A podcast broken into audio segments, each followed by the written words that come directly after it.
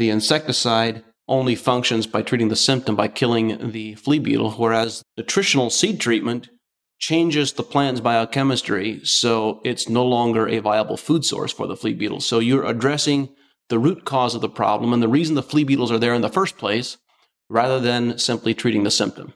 Flea beetles are not a problem. They're a symptom of an underlying problem, as is true of all diseases and insects. Welcome to the Growing the Future podcast, where our future is always bigger than our past. Being in the business of growing food for the world is a massive challenge not for the faint of heart. Join us, the Aberhart brothers, as we talk to progressive folks who like to innovate, collaborate, transform the agricultural landscape.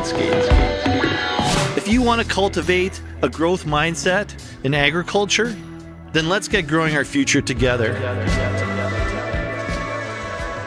Hey now, it is Dan Aberhart here, today's host of the Growing the Future podcast, and we are back with season four, episode six, a very special episode today. But before I get to that, I just want to let you know you can sign up for our newsletter at growingthefuturepodcast.ca. You can get new emails about our episodes whenever they come out. You can find out about all about our past episodes there. And Make sure to give us a follow on the social media platforms out there. That'll keep you informed. And our YouTube channel, you can watch the videos of our conversations here on the show. Today's episode is brought to you by our friends at AgVisor Pro. Get the confidence that comes with a second opinion by trying AgVisor Pro today. Peace of mind is waiting for you. Also, Terry and I are waiting for you on AgVisor Pro. Download the free app today. You can also find the Aberhart family of companies online starting with aberhartfarms.com. You can learn more about our farming operation in Saskatchewan. Suregrowth.ca to learn more about the precision agronomy consulting services offered there. Convergencegrowth.com, one of the newest members of the family. They accelerate solutions across food, health, and agriculture. And of course, last but not least, AberhartAgSolutions.ca, where we deliver one of a kind fertility solutions of the future to your farm. My next guest almost needs no introduction in the regenerative ag circles here. He is an author, host of Regenerative Agriculture Podcast, and founder of a very interesting company that truly is advancing eco agriculture. He has a really interesting story, starting at a young age working on the family farm using horses instead of tractors and taking a problem on the farm turning it into a big opportunity for himself. He's he's a young guy, but he's uh, moving and shaking, folks. Today, he's known as a top expert in the field of biological and regenerative farming, who is building a comprehensive systems approach to plant nutrition that we're going to hear about today. And you can find him on Twitter, Facebook, YouTube, LinkedIn, and his website is www.advancingecoag.com. All the links will be in the description, so make sure to give him a follow. Personally, this gentleman's podcast is the agricultural agricultural podcast that I most I most tend towards listening to. I really enjoy it. So today I'm so excited to be quizzing him about how he got started in the regenerative ag business. There's an interesting background there. His perspective on modern farming practices and also the modern food system we're all ingesting as we go. And also talk about how he's building a company culture that's helping to scale his philosophy out into the agriculture community. Welcome to the show, the one and only John Kempf. Thank you, Dan. Thanks for having me on here. That's quite the introduction to live up to. My goodness, hi. is it all downhill from here? no pressure. No pressure. Well, it is absolutely amazing to hear your voice, my friend, because I've listened to your show so much and it's like I know you before we've ever got a chance to meet. So thank you for all the work that you've done on the show. And it's always just sort of given me like courage and confidence about hey with regenerative ag there's something there that we can sink our teeth into and we can start to execute on because people like you are are bringing it to the market in a fashion that I think everybody can relate.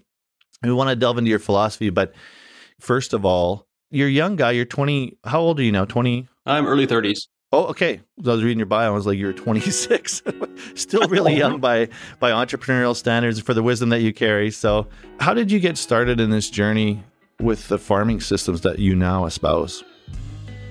I grew up on a family fruit and vegetable farm in the snow belt of Northeast Ohio, east of Cleveland, where we have summers with really high rainfall, really high humidity, and uh, limited sunlight. We have we're the second cloudiest spot in continental North America, second only to Seattle.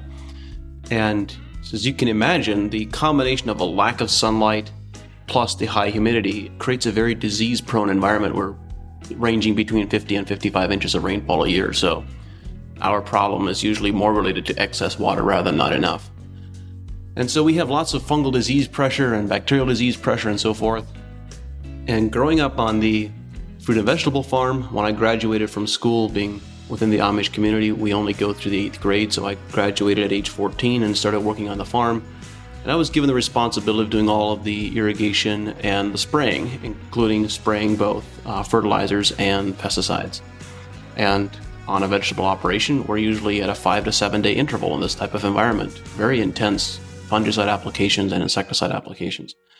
After a decade of that continued work, we were coming to the end of the rope and smacking our head against the brick wall. In the early 2000s, 2002, 3, and 4, we had a three year consecutive period that we lost greater than 70% of our crops to a number of different diseases that we were not successful in managing or in controlling with the fungicide applications.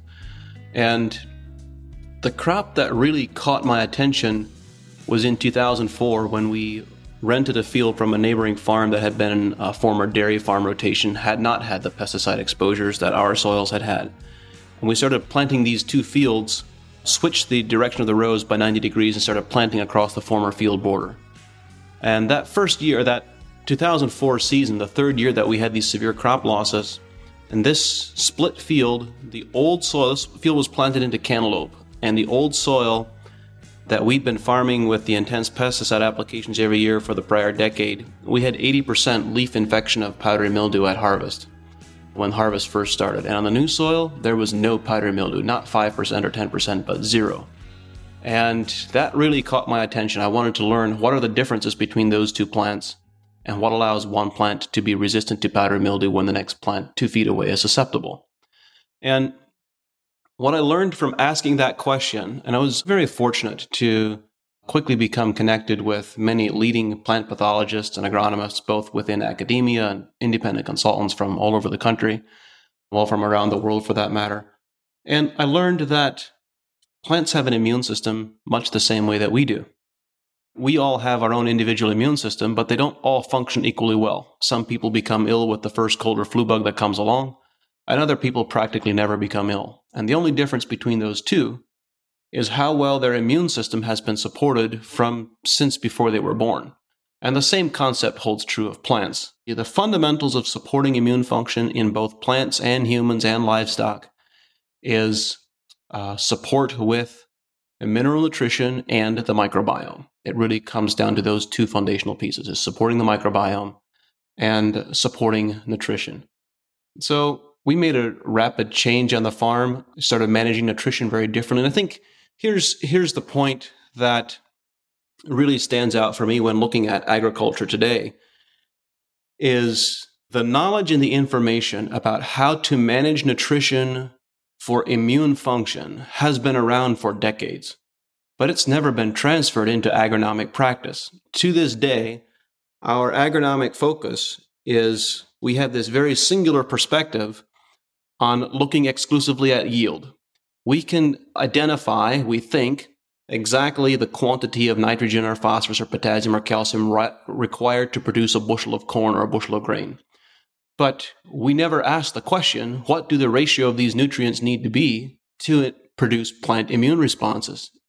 And so our approach over the last decade and a half since then has been to seek to balance plant nutrition and microbial function so that we do have these really high yields and that we also have plant health as well. What's been really interesting is that when you produce really healthy plants that are resistant to diseases and insects, you can't stop yields from happening. You can't stop yields from increasing. They will invariably go up when you produce really healthy plants. Why is it that we've gotten so far off track or this knowledge of the soil has been absent? If you talk to most modern farmers, are they familiar with the biome? Are they looking at the biome? Where, where, where, how do we get away from that sort of holistic view of, of farming, do you think?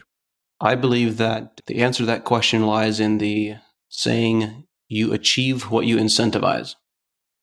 And when you look at the macroeconomic perspective, we have incentivized patentable solutions. So if you can patent something, if you can identify a specific insecticide or fungicide with a, a mode of action or a mechanism that you can describe, then you can successfully patent that.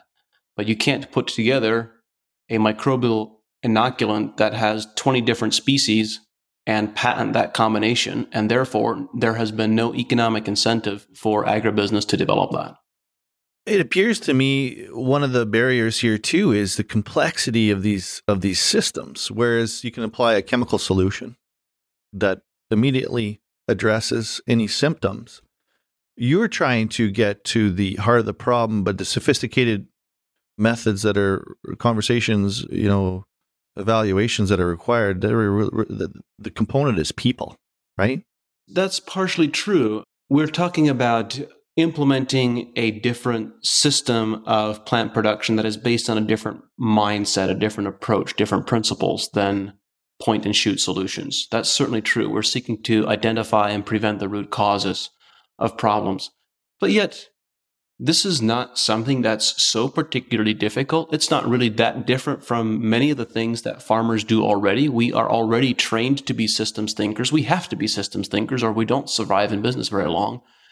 And it's certainly not beyond the skill set and the capability of most farmers. I mean, I would say this is something that is, in, in my estimation, it's not difficult at all because as growers, we already have to manage such diverse complexity of weather and planting and insect management, disease management. It's simply a, a shift of framework that rather than waiting to identify a problem and treat it once we have a problem, we seek to prevent it proactively. So we have to manage for the future that might arrive next year or five years in the future or next month rather than waiting until we actually have a problem. There's a shift in the time frame in which we're seeking to manage. Are we managing for the future or are we managing for the past for what has already happened? Most farmers today are managing for the past. They wait until a problem, and I'm speaking here specifically in the context of diseases and insects, they wait until a problem has expressed itself or is beginning to express itself before an application is made. So there's a slight shift in thinking there, but it's not insurmountable. This is this is not really that significant a shift. I, in my opinion, the emphasis on the shift in thinking required is often greater than what the actual shift is. Uh, I think this is something that farmers are, we're, we're all already doing it to some degree. It's not that difficult. Right. So you're talking about once you've shifted the mindset, the actual implementation is easier than you would imagine from the other side. Well, the implementation is easier than you would imagine, but also I would say the shift in mindset is not as significant as most people actually portray it to be. The, the difference fundamentally, the way that I would describe it, and there's a lot that we could unpack here, but Fundamentally, what it comes down to is a difference of treating symptoms versus trying to identify and prevent root causes.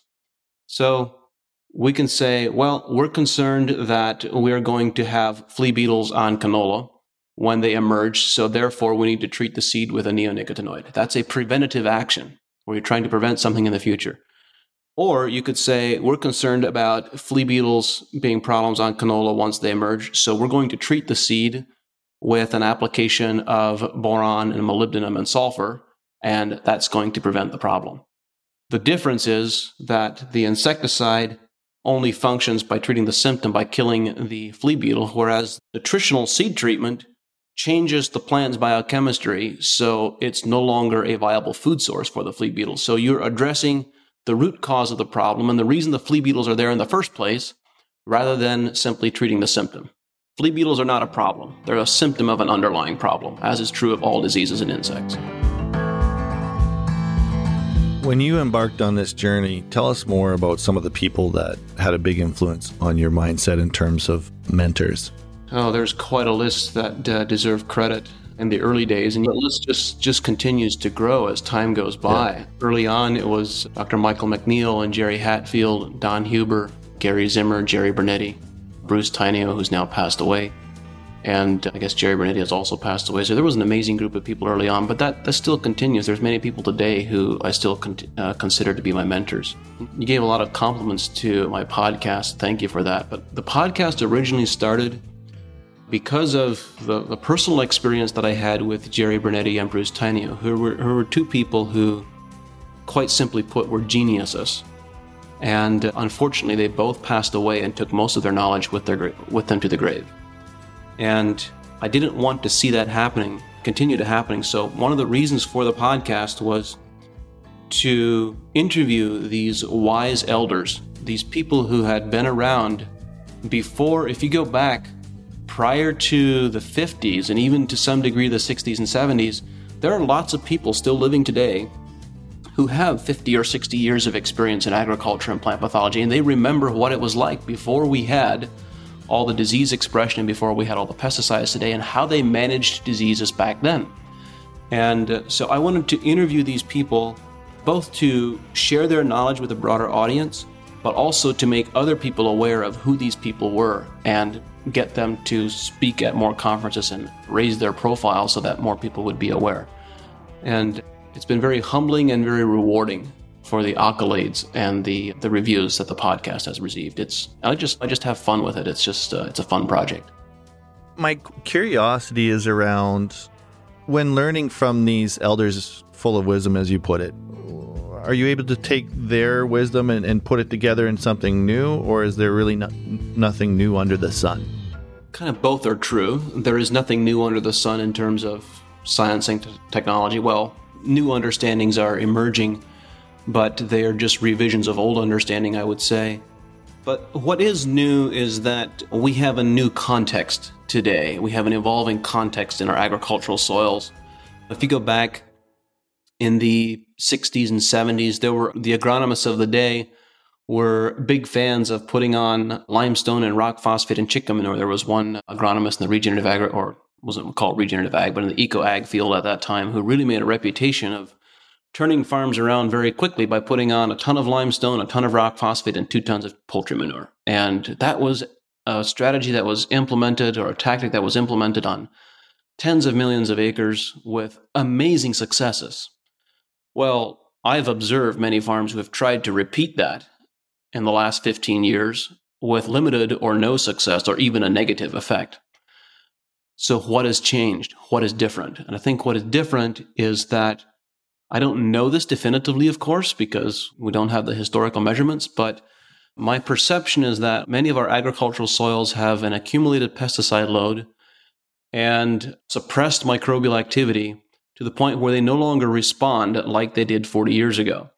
And there are parallels in medicine. I have many friends in human uh, medicine who say that human systems are much more compromised than they were, and it requires much more r- rigorous and intensive treatment to produce the same responses as it did even 10 or 15 years ago. So I think our ecosystems are becoming more challenged. It requires more effort and more focus to produce an outcome than what may have been true historically. But my personal experience only extends for 15 years. The piece that I found interesting is that there is an extraordinary amount of knowledge and information available today that never gets transferred to farmers. When I started down this pathway early on, I started having questions or having conversations or trying to have conversations with fellow agronomists and fellow farmers about plant immunity.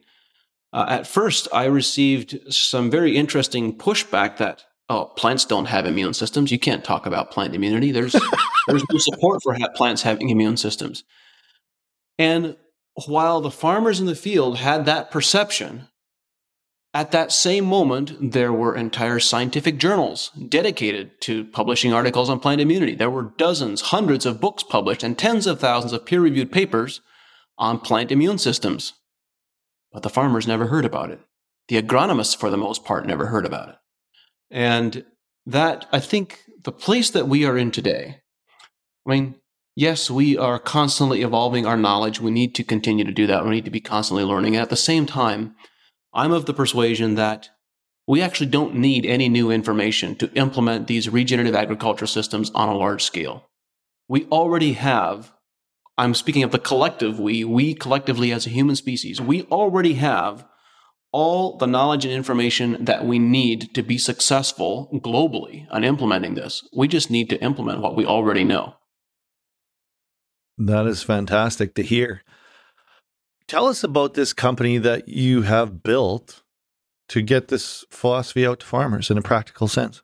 Well, we started after we made transitions on the farm that I grew up on. My dad was also a regional distributor for inputs, and other farmers were coming to visit our farm all the time and were observing the changes that we made. So, in by 2006, we had gone completely pesticide free on the farm. We were not organically certified and still are not, but uh, our market didn't incentivize that. So we were completely pesticide free. And not only were we pesticide free, but we had higher yielding crops and we had healthier crops than we had had before. And it was very noticeable. So local growers started asking questions and um, I started working with other people on their farms and making ag- agronomy recommendations for them to the point where in 2006 my dad told me that I can other I can either help people on their farms or continue to work on ours, but I shouldn't try to do both. and uh, Wise man. Led to the founding of Advancing Eco Agriculture. And initially, we were a consulting company only. We did consulting work from 2006 until was actually in 2012 when we first started releasing products for our growers as well. But that shift started happening earlier. By the end of the 2008 growing season, I was becoming very frustrated with the lack of uh, results that we were seeing because very frequently the, the data would come back uh, indicating that for a specific problem, we needed to apply a few grams of molybdenum per acre or a little bit of cobalt or whatever trace mineral might be needed. And we would make these recommendations to growers, and entirely too frequently, the recommendations would not be applied simply because growers had a hard time accessing the product. It was a different day and a different time then 15 years ago or 12 years, 10 years ago from what it is now. It was very difficult to access those types of products. So in 2009, we started a lot of field testing and R&D product development. In 2012, we first started releasing products into the marketplace. And um, flash forward to today, we have a team of about 60 people working on several million acres of about 60 different crops. And I've been known to make some pretty bold statements. One of them in particular has been that it is possible to produce crops that are 100% resistant to diseases and insects. And that's a pretty big mouthful. It's one I try to be very cautious and, and very accurate in the things that I say when I'm talking about these regenerative ag systems. And so I was very cautious about putting that statement out there, but this is it's not a hypothesis anymore. It's not a theory. This is something that we have done in practice on a significant scale, not once, not twice, but thousands of times. And with that level of experience comes a confidence and a commitment that, yeah, this is real. This is possible. This can be done on scale. So that's that's where we are today. And I think one of the reasons we have there's a few reasons we've grown as rapidly as we have as a as an enterprise and fundamental to our success has been that we believe growers should never guess about anything that it's possible to measure. So, if it's possible to measure whether your crop has enough, molybdenum or cobalt or boron, then don't guess about it. Actually measure. And so we we use lots of data, soil analysis data and sap plant sap analysis data to base our recommendations on.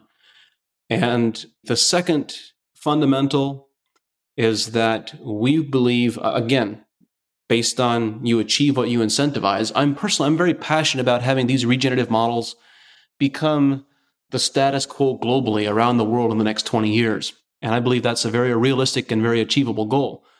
And so, if you want to achieve that type of adoption, it means there needs to be an incentive for that adoption. You achieve what you incentivize. Growers need to observe economic incentives. And so, and in the short term, not in the long term, there's lots of narratives out there, people who are promoting regenerative agriculture say that, oh, you should discontinue your fertilizer or reduce your fertilizer application, start growing cover crops, doing all these things, and you're going to improve soil health. And four or five years down the road, you're going to start uh, improving yields and reducing inputs. Well, there's only one problem with that, which is most farmers don't have the cash flow to sustain that or, or the capitalization to sustain that transition over a four to five year period. So we have really emphasized that we want to understand the economics of and the economic impact of every recommendation that we make on a given crop type and context and so forth. What are the applications that consistently deliver the greatest economic returns. And we track that constantly. And so we can say that based on all the experience across all crop types, the, the application that produces the greatest ROI for farmers the most consistently is a seed treatment microbial inoculant. We know that. And the second, and again, this is speaking broadly across a broad range of crop types, the second application that produces the greatest economic crop response is a foliar application of nutrients that is properly designed. We have the data for that.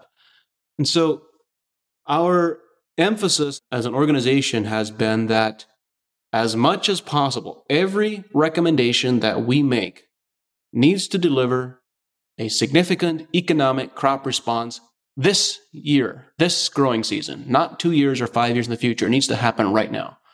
And that quite simply is, I think, why we've been able to have the impact that we had, that we've had is because we've been able to turn soils and crops around very quickly in a single growing season. I love that you're speaking to that. I think that's a huge objection because absolutely that's a classic perception that if you're going to go regenerative, you're going to have a half a decade of pain. You just got to hunker yeah. down and keep re- reading that Gabe Brown book over and over. You'll get there one day. I love that you're doing that. So when the majority of your customers come to you, what what is their primary impetus? Is it is it profitability? Have they hit a wall with conventional practices? Are they the, the, the innovators? They want to try something new. What do you find with most of your customers?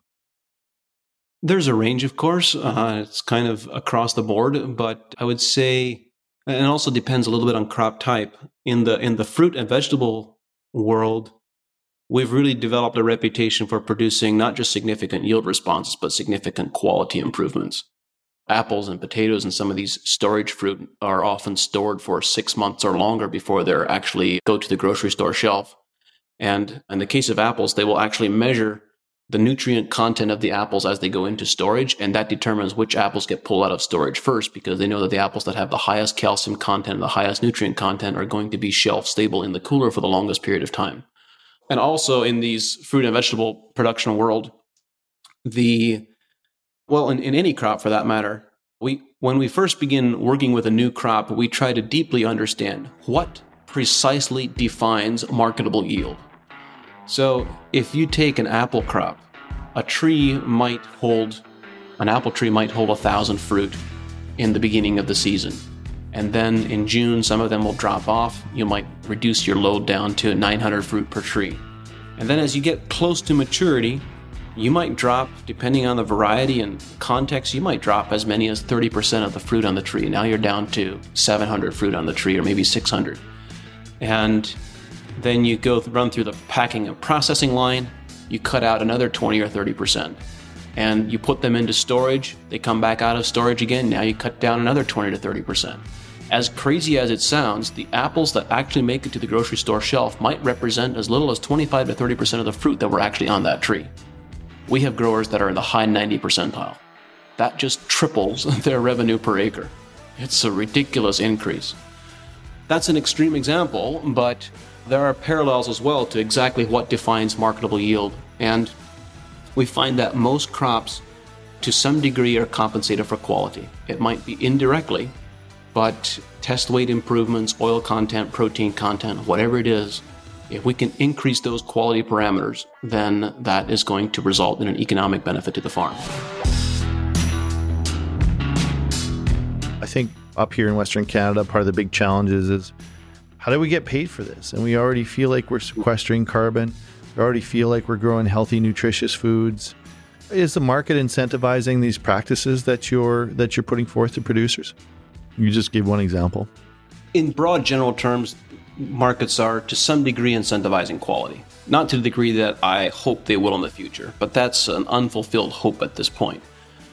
I believe the regenerative growers will be fine even if there are not additional compensation is not additional compensation for quality because of the examples that I just provided. I haven't given any grain examples, but you're familiar with what the incentives are for protein content on wheat what happens if you increase the protein content on wheat by one or one and a half percentage points across the board?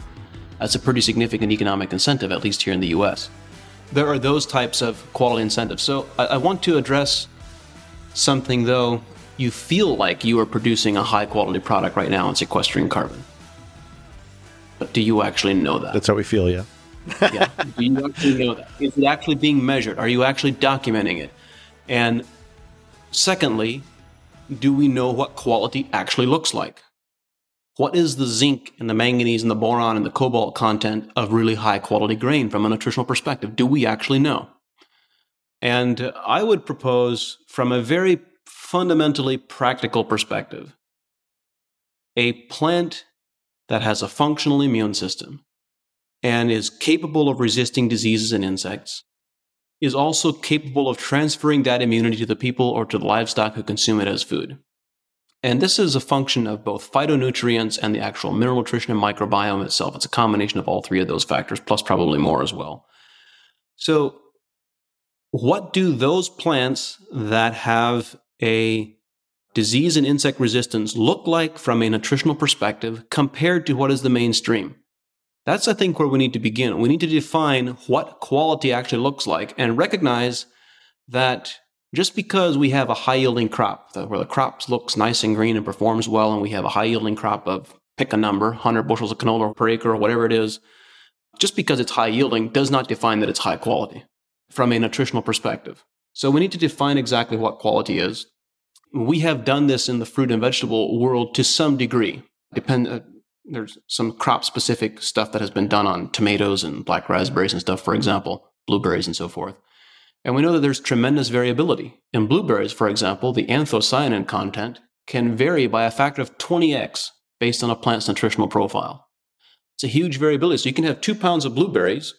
Anthocyanins are valuable to us because they enhance our immune system, and yet one pack of blueberries is 20 times higher than the other. So, which is going to have the better flavor and aroma? Which would you rather pay more for?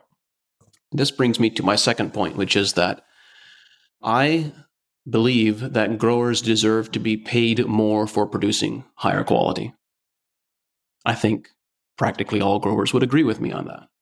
But if we believe that, then we have to examine the other side of that belief. We have to examine the other side of the coin, which is do farmers deserve to be paid less for producing lower quality? And are we perhaps producing lower quality today, but we don't actually know it because we're not measuring? And when we look at the public health profile in our developed countries around the world, when we look at the absolute epidemic we have of degenerative illnesses, diabetes, heart disease, stroke, obesity. The list just kind of goes on and on. Autoimmune diseases. You know that teenagers, or not, teenagers, but young folks between the ages of 1 and 18 have doubled in autoimmune diseases from 9% to 18% of the population in a 10 year period. Why would we consider that to be acceptable? When you look at cancers, we now have 40 I think that the numbers are 44% of, of women and 45% of men, or something right around there, living today are expected to have cancer in their lifetime. Why would we consider that to be acceptable? And I am not suggesting that agriculture alone is the source of those problems. There are other contributing factors. There's food processing, there's the environment that we live in, the general pollution of our cities, and so forth. It's not just agriculture. However, I believe that agriculture is a contributor. And secondly, I believe that agriculture has a fundamental possibility of being the solution. Because even if we were to get food processing to change, if we were to get food processors to say, okay, you know what? All the empty carbs, the sugar, the salt, the processed fats, that stuff is gone. We're, we're going to go in a different direction. Or perhaps from a federal mandate perspective, we would say that we're going to go in a different direction to improve the health of our population. That is only possible when you have agriculture producing medicinal quality food. And we are very far from that today. So I think that agriculture is one of several contributing factors to the public health problem. It doesn't bear the responsibility alone.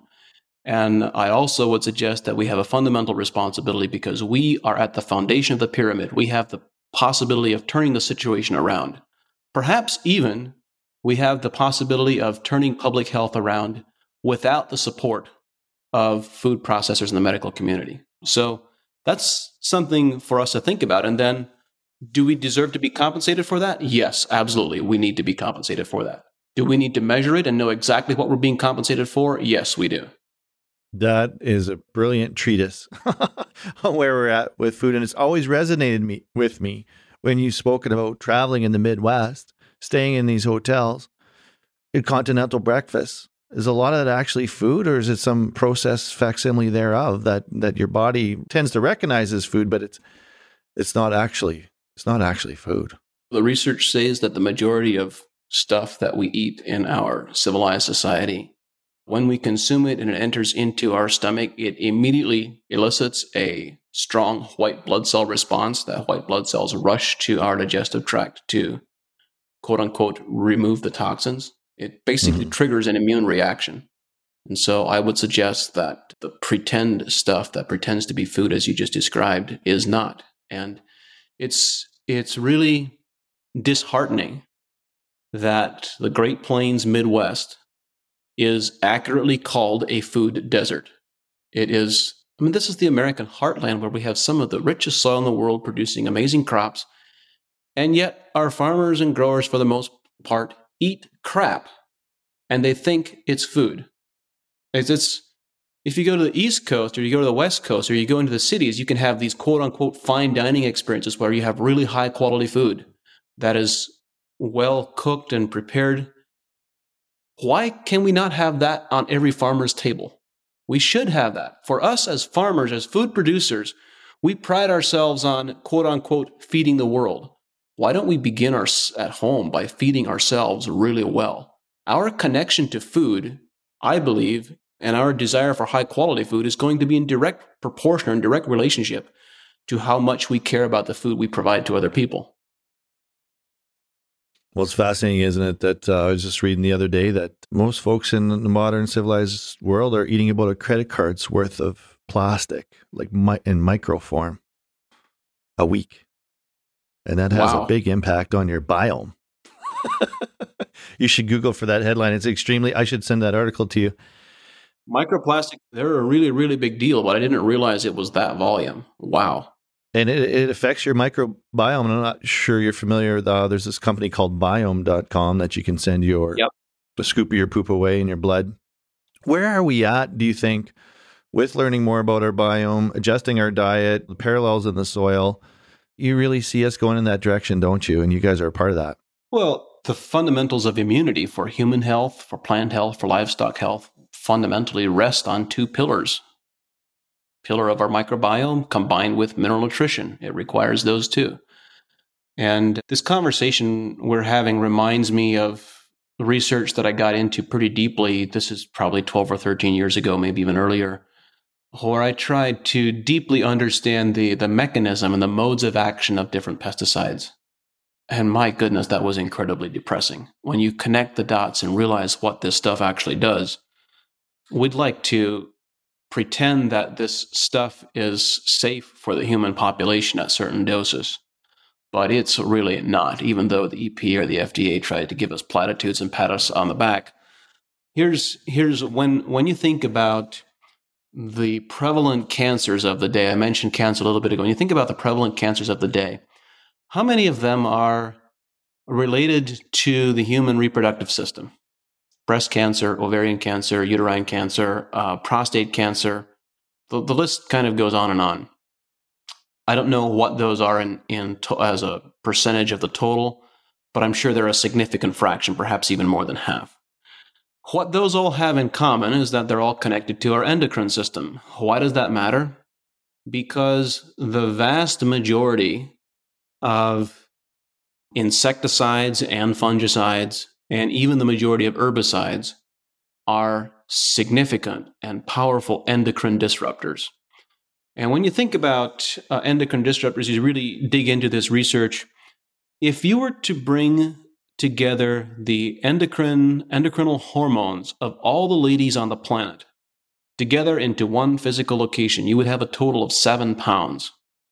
If you were to do the same for all the men on the planet, you would have a total of 70 pounds or 10 times more. That's a total of 77 pounds of endocrine hormones, active hormones, for the entire global population. And the quantity of endocrine disrupting pesticides that end up in and on our food supply measures in the billions of pounds. So, how can they not have a significant disrupting effect? There's a lot of science and stuff behind that that's worth digging into, but it's I think it can be really depressing if you go down that road very far and you quickly realize that even though we may not want to acknowledge it, the reality is that agriculture is a significant contributor to public health or the lack thereof. And of course, it's useful to know this stuff, but we have to not allow ourselves to become depressed. And if we actually want to have a positive impact and a significant change in the world, then it's not enough to just point out the problems. We also have to identify the solutions. And as Buckminster Fuller said, we simply displace the current system by producing a replacement that is so significantly better that it automatically displaces what currently exists. And that's the task that we have before ourselves collectively. How has your background, your Amish roots, affected your practices and your philosophy and your approach to business and farming and, and food and health? That's like asking the fish a question. How do you like your environment of water? And the fish says, What's Well, you have to understand, most of us are not in the fishbowl with you. And I've dealt a lot with Hutterites and Mennonites. I haven't had the pleasure of dealing with the Amish so much, but I'm fascinated by these cultures. I think they instill infrastructure and borders for which you can, you can shape your life. And I think it's an important thing. Most of us out in the free world, so to speak, we don't have those bumper rails. Like we don't have that that guidance. When you talked about in your company, uh, a lot of you folks have that that spiritual connection. That's also that's also guided. I'm personally interested in that. If you would if you'd share. Yeah, there's a number of big topics that could be opened up from that question, and I'm not sure quite what direction to take it. But I think that the kind of the fundamental is an ethos of stewardship, an ethos of caring, and I find it really interesting. And by the way, I include the Amish and Mennonites and Hutterites in this various communities from a collective Anabaptist heritage or background it's interesting that across agriculture as a whole, across much of North America, the majority of our farmers generally profess to be Christians. And I'm speaking here in very broad brushstrokes. I know there's many individuals, but generally speaking, the majority of farmers profess to be Christians. And these, as an agrarian culture community, we would also generally agree that as Christians, we are to be stewards of God's creation. And then we turn around and behave in a way that is the direct antithesis of stewardship. And we've developed or we've adopted an agricultural model that has historically really degraded our soil health and uh, our public health and so forth. And is that really true stewardship? And I've tried to really understand, again, my my approach to trying to understand challenges is to seek to identify the root cause. What's the root cause? And so I was thinking about this quite a bit. And what is the root cause of why have we gone in this direction collectively as a culture? At any rate, the answers that have emerged from me from a for me from a theological perspective are that as Christians, we generally we have three different beliefs. Two of them, which I've very clearly demonstrated to be false, and many other people have as well that have allowed us to do- adopt this very damaging model of agriculture. The first is the belief that we are here to have dominion over. And uh, if you dig into that directive to have dominion over in, in the Bible in Genesis, then first of all, dominion meant something very different 300 years ago from what it does today. It meant to be a steward. If you were a lord or a king or a noble, you were to steward the people underneath you. And Today, we understand the word dominion to mean to dominate and to subjugate. And if you go back into the original Hebrew, the word actually meant to keep and to care for, in other words, to steward. The second belief is the belief that the earth is cursed. And while I agree that the earth is generally collectively in a fallen state, I do not believe that the earth is cursed. There is this belief that we will always have thorns and thistles and brambles, and we will always have diseases and insects. And yet, I would offer what's the quote? I think it's maybe Genesis 8:21, but you might want to verify that. When Noah emerged from the ark and he offered up a burnt offering, God smelled this and he said, I will never again curse the ground any more for man's sake, for the thoughts and imaginations of a man's heart are evil from the day, days of his youth.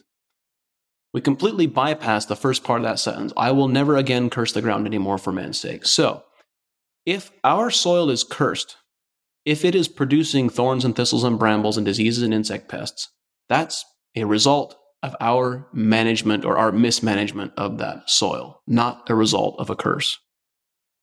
And the third belief is the belief that it's all going to burn up eventually anyway. So when you combine those three, that A, we are here to have dominion over, B, the earth is cursed, C, it's all going to burn up eventually anyway, that kind of gives Christians and Christian farmers implicit permission to adopt a model of agriculture that is very damaging to the resources that they are supposed to steward. And I'm realizing as I'm going on this monologue that uh, this isn't even a, an answer to the question that you asked, but no, it's perfect. I love it. I think it's important for us to recognize that we have received this indoctrination that in some ways is fundamentally incorrect that has led us to where we are today and that we need to take a different approach and a different mindset. We need to renew our minds and we need to renew our hearts about what it really means to be stewards. Oh, that is great, John. I, I really appreciate that perspective. And, and what's exciting is that you're doing this with a whole bunch of people and people are responding to this and, and going in this direction because I think it's it's a very hopeful approach. You're, you're not excluding profitability at the expense of of these philosophies, but I think I think there's a massive feel good. You exclude profitability, you will never get it adopted. yeah, you'll never get there. You'll never get there. But I think there is something really great about having healthy soils, a healthy environment, and our own health as well. I believe that farmers should be the healthiest folks out there, being close as they are with the soil and producing their own food. And like you said, many folks in your camp tend to have small farms or or be involved with agriculture somehow personally or have gardens. So you're you're, you're doing some fast fantastic stuff. What do you see happening with a lot of your clients as they get on this journey? What's the net result? The net result is that we want to work ourselves out of a job on the farms that we work on as quickly as possible. So I see the various tools that we have in the toolbox in terms of product inputs, whether those be microbial inoculant seed treatments, whether they be foliar applications, whether they be in-furrow applications, whatever they may be. The objective is to regenerate soil health and plant health to a much higher plateau of performance and get to the point where we do not need these continued inputs. And for some soils in some contexts, I mean, if you're growing potatoes on the central sands of Michigan, that's probably never going to happen because it's just the, the soil has no nutrient reserve and no nutrient bank. So that objective is certainly context dependent. But we now have, after doing this for 15 years, I don't have exact track or count of how many farms we've done this, but we have quite a number of farms, the early farms that we worked on, that we've worked ourselves out of a job where their overall ecosystem is performing so well. They have functional disease and insect resistance. They don't have significant challenges anymore from a pest perspective. They have high yielding crops and uh, they require minimal to no nutrient input. And that's, I think, where we really need to be. If we want to have a legitimate conversation about sustainability, true sustainability, then we first need to have a discussion about what it means to regenerate soil health and plant health to a point where they can sustain themselves without continual outside inputs. John, I've never heard of an agronomist trying to work themselves out of a, a job. So that's about as a shocking counterintuitive statement I've ever heard. but but it makes sense, right?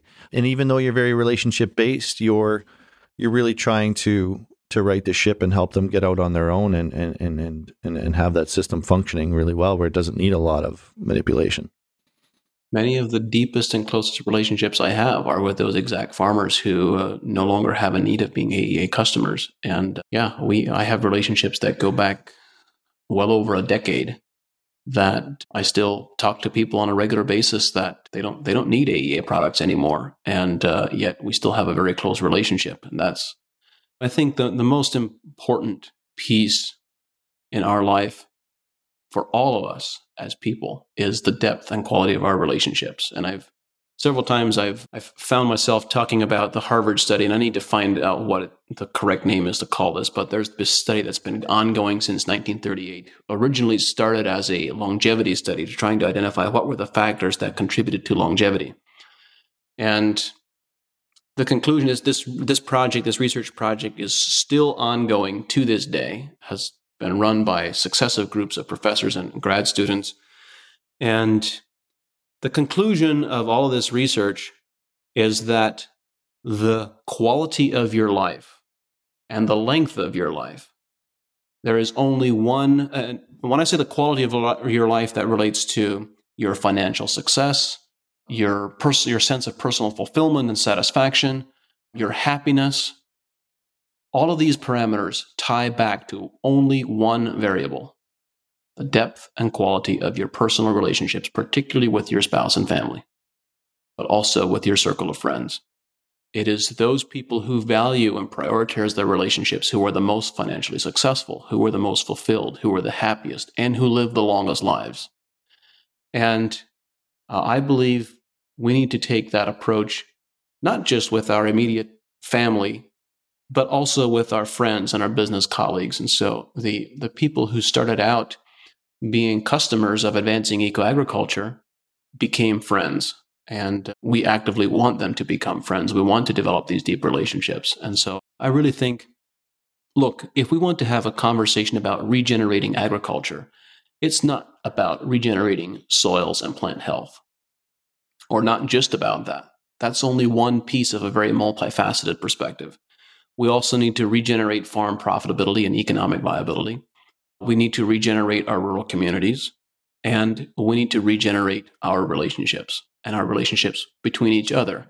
So, mainstream agribusiness, as it's called, has a very transactional approach. It's, it's very transactional, dollars and cents. And we believe that if we want to truly embody a regenerative ethos, then we have to base our interactions on people based on relationships, not transactions. Should have been a preacher, John. well, very eloquent. both, both of my brothers and my dad were preachers. So. oh wow! So you come by it honestly. yeah. Well, you're really a leader. You're really preaching in a different context. But you talked about how folks that are are coming into your company, you have an extensive interview process, and they get a glimpse of your culture and they're very excited about it. But when they actually get into the company, it's 10x of what they thought. It's much better than they, they thought. That really was that was the highlight of my year this last year. I'm going to remember it for a long time. We brought three new people on. Well, we brought a number of new people on at the beginning of the year. And it was late May, early June. Within a couple week time period, I got three phone calls from three of the new hires that had all come on in the prior months. And they all said something very similar, which was that we went through this extensive inter- interview process. We caught this glimpse of this amazing team culture, and we really wanted to be a part of your team. Only to discover once we came on board that it was way better than we ever imagined. That made my year for me. Really what is the secret the, sauce there? Most companies would kill for that kind of feedback from employees. How do you, uh, you know, how do you cultivate that? We've got one negative review on Glassdoor. And the negative review is something along the lines of it's such an amazing team and so valuable work to work with that you can put in 60 hours a week before you even know what happened. Basically, the, the, critique, the criticism is that you easily work too much. nice. Yeah. So there's a very multifaceted answer to your simple question. And it's actually not it's something that I've thought a lot about, but not recently. And I think fundamentally, you have to bring on people who deeply, viscerally share your values. Whatever the values of your team and organization might be, you need to bring people on board who have those values as their own before they come on board. And not and they not don't just adopt them just because they happen to be yours. And I think in this context, diversity is overrated in today's world. And what I mean by that is there's often this, this advocacy that we, we need to have a diversity of perspectives, a diversity of perspectives, a diversity of opinions, a diversity of viewpoints.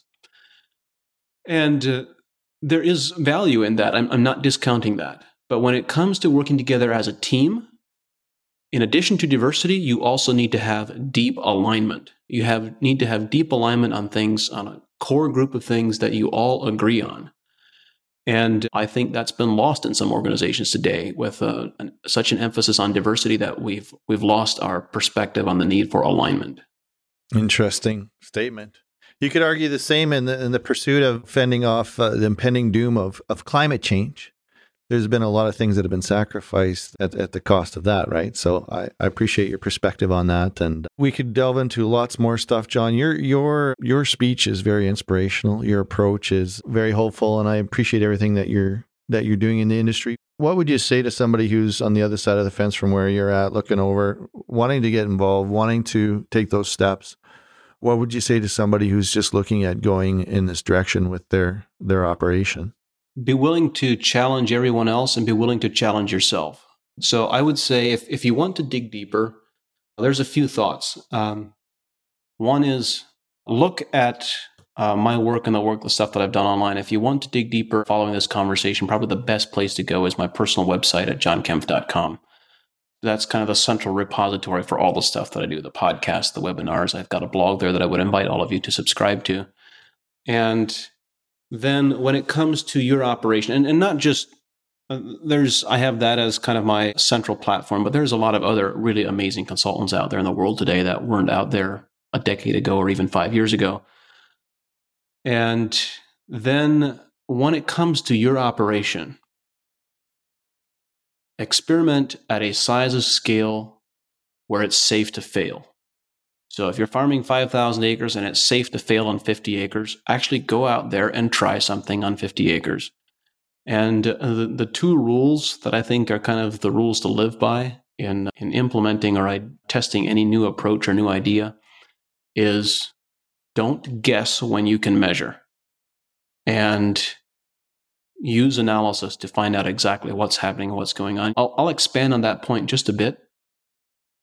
We have transitioned millions of acres to dramatically reduce nitrogen inputs over the course of the last decade. And our approach is pretty simple. We know definitively, we have proof that applying nitrogen at planting is one of the best mechanisms there is for creating a fertilizer junkie for the rest of that plant's life. So we put on no nitrogen at planting if at all possible, if we're able to persuade growers to take that step. And then we measure every seven to 14 days, depending on the crop, exactly what the crop's nitrogen requirements are and how well it is absorbing nitrogen from the soil. And you wouldn't believe, if we talk about corn crops as an example, the majority of the time, I would say in the upper 90th percentile of the time, the crop shows a surplus of nitrogen all the way through until the tasseling stage or a bit after, until we get to grain fill, with zero applied nitrogen. And over and over again, farmers are just amazed. How, how is it possible that my crop has excessive levels of nitrogen? And the plants are showing it. We've got dark green leaves all the way to the ground. So the lab data and the plants are showing us that the plant has generous levels of nitrogen. Now, the plants are not going to be quite as dark green as growers are familiar with because they're used to observing plants that have surplus nitrogen. But what happens is that we then put on a nitrogen application based on exactly what the crop's requirements are as revealed by laboratory testing once we get to the grain fill period. And very commonly, we're putting on 30 to 40% of the historical nitrogen applications.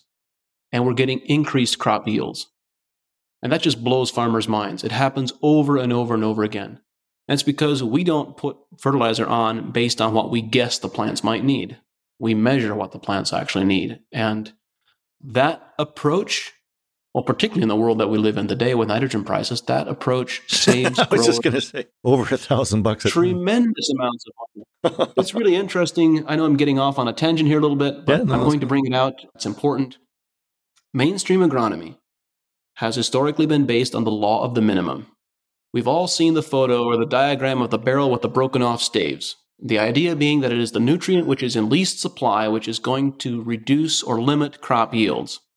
The funny part is, I've never yet seen a, a, barrel with water or carbon dioxide as one of the staves, and yet those are the two greatest limiting factors. At any rate, there's a counterpoint to the law of the minimum. which is consistently ignored. And the counterpoint is called the law of the maximum. The law of the maximum states that it is the nutrient in excess supply which creates deficiencies of something else that is going to be the yield limiting factor.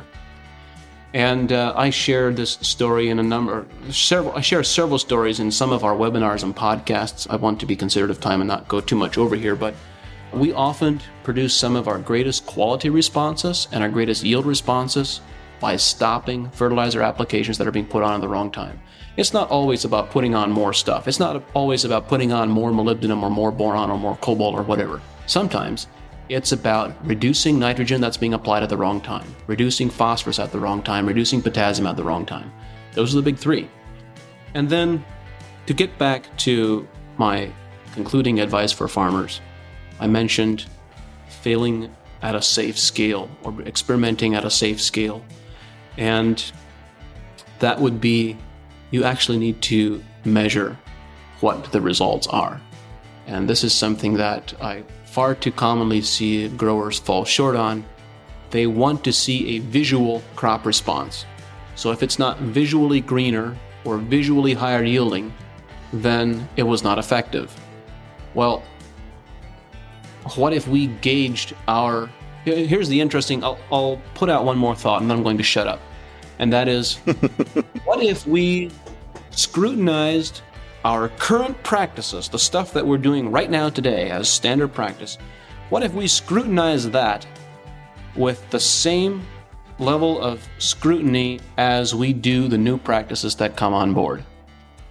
I've challenged many growers to try this. I've challenged them to try their 6246 or whatever it is, their in furrow starter, and test that in furrow application's effectiveness against doing nothing or against doing something different. And it's surprising and astonishing how frequently the current established practice does not hold up. But we keep doing it because that's the recommendation and that's what everyone does. The only problem is it actually doesn't work a great deal of the time. fascinating perspective that probably 80% of what we're doing is we're doing it just because we've we've always done it and we just don't even remember enough to question it at this at yeah. this point. It, it's baked in. Fantastic perspective. Let's wrap it up with uh, what what do you see in the future? What is your what is your optimum vision that you talked about 10 or 20 years from now? Where do you see the industry? Where do you see food? Where do you see agriculture going? Where do you want it to go there's no way I can answer that in a short clip. Take your time then. I want to hear it. My personal mission is to have regenerative agriculture and these models of agriculture become the status quo globally by 2040, where we have 80 plus percent adoption around the entire globe. I think that's a very realistic and very achievable goal. We are well on the pathway to achieving that already. And I'm very optimistic that we're going to be there.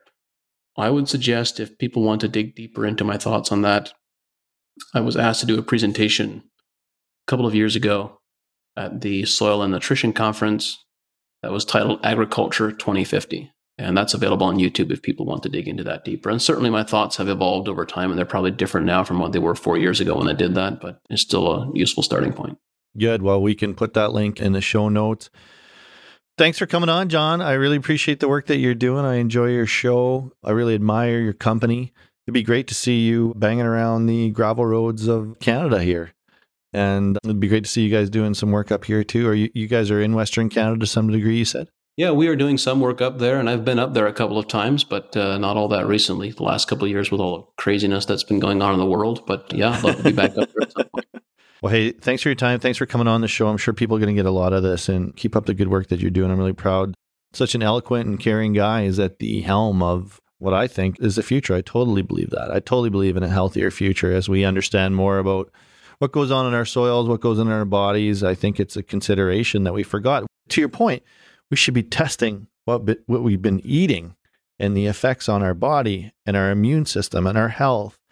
It's the number one killer in America, and we're doing it by putting it in our mouths, right? I mean, all this collectively, it, heart disease, stroke, diabetes, all that stuff. That's the number one uh, killer so, the remedy regenerative agriculture and positive personal relationships.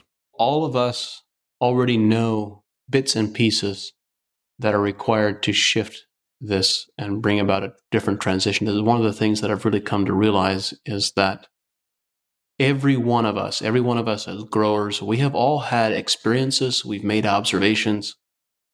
We know something that other people can benefit from. And uh, my request to all of you as our listeners is to ask yourself the question what do I know or what have I observed that could help other growers uh, manage their operations more effectively or help to facilitate a transition? And then share that. Share that publicly on social media or wherever. Reach out to me. I think everyone knows something that can benefit all of us collectively and we would do well to not lose sight of that thank you john. What was that website that you mentioned was a good way to get a hold of you or learn more about what you're working on? It's very simple. It's my name johnkempf.com love it. Thank you john. Thanks dan. Keep growing everyone. Thank you so much for joining us on today's episode. We really appreciate that you would spend some of your valuable time with us. We would like to give a shout out to Stephen and Veronica and the whole team at Pod Sound School for their talent and hard work in editing and producing these episodes. Be sure to check them out at www.podsoundschool.com. Also, Nicole Doobie from Eberhard Ag Solutions, thank you so much. Nicole's really passionate about making these episodes come to life and sharing them with you please let's stay in touch. You can communicate with us on any of the social media platforms. You can also check us out on YouTube and sign up for our newsletter, growingthefuturepodcast.ca, so you don't miss an episode. Do not forget to check out the Eberhard family of companies online too, eberhardfarms.com, suregrowth.ca, convergencegrowth.com, and eberhardagsolutions.ca. Links are in the episode notes. We would love to hear from you. Reach out and tell us what you like about the show or what we could do to improve upon this and we will send you some free swag. Until next episode, folks, let's keep it real, growing the future together.